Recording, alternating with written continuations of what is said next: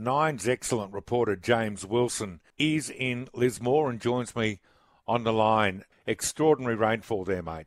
Mate, it is absolutely frantic scenes here at Lismore this morning, Luke. We were told it would be okay and the levee was going to hold until midday tomorrow. Those evacuation warnings have escalated significantly over a 12 hour period. We made the call to pack up our bags and get out of the motel. Now, when we did, the roads were already completely inundated, so we had to get out and help push a man who'd been trapped in floodwaters uh, out of the floodwaters in his vehicle, saving his vehicle and his possessions. There are people who are making a last minute frantic scramble to get out of the town. But the advice now is you're going to be trapped. If you're in the CBD, sort out a plan now, get to safety because the whole town's going under. It's the worst we've seen in around 50 years. It's really a life threatening situation for people here. It's very, very concerning.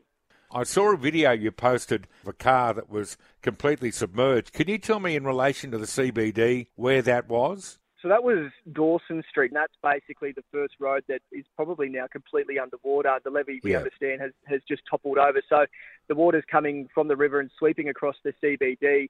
Now, there's two issues with Lismore. The first is that it's a geographical hole.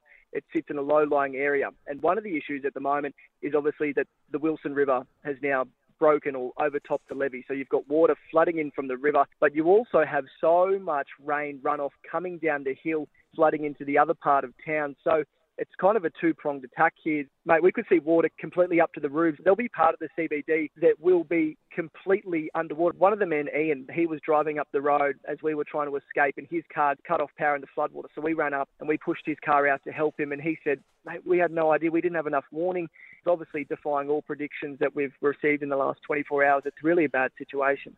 Were they able to get everyone out? Well, the motel that we were staying at, I jumped out of bed because I heard this siren going at, at around midnight. I walked outside and thinking that somebody was going to knock on my door and say, out you get. And I dozed off for half an hour and my cameraman thankfully knocked on the door and, and woke me up and said, mate, it's time to go. But there was still half a dozen, a dozen people in the other hotel rooms sleeping. Their cars were parked out the front. That motel literally runs adjacent to the river. So if they haven't got out now, they're going to be waking up to their rooms completely inundated and their beds surrounded by water. I do have serious concerns for people. There's just simply not enough manpower in town to knock on every single house to tell people to go. The next few hours will be very interesting to see who's gotten into trouble. We've already seen multiple cars stuck in floodwaters, as we mentioned, getting pushed out or winched out. It's panic stations here at the moment.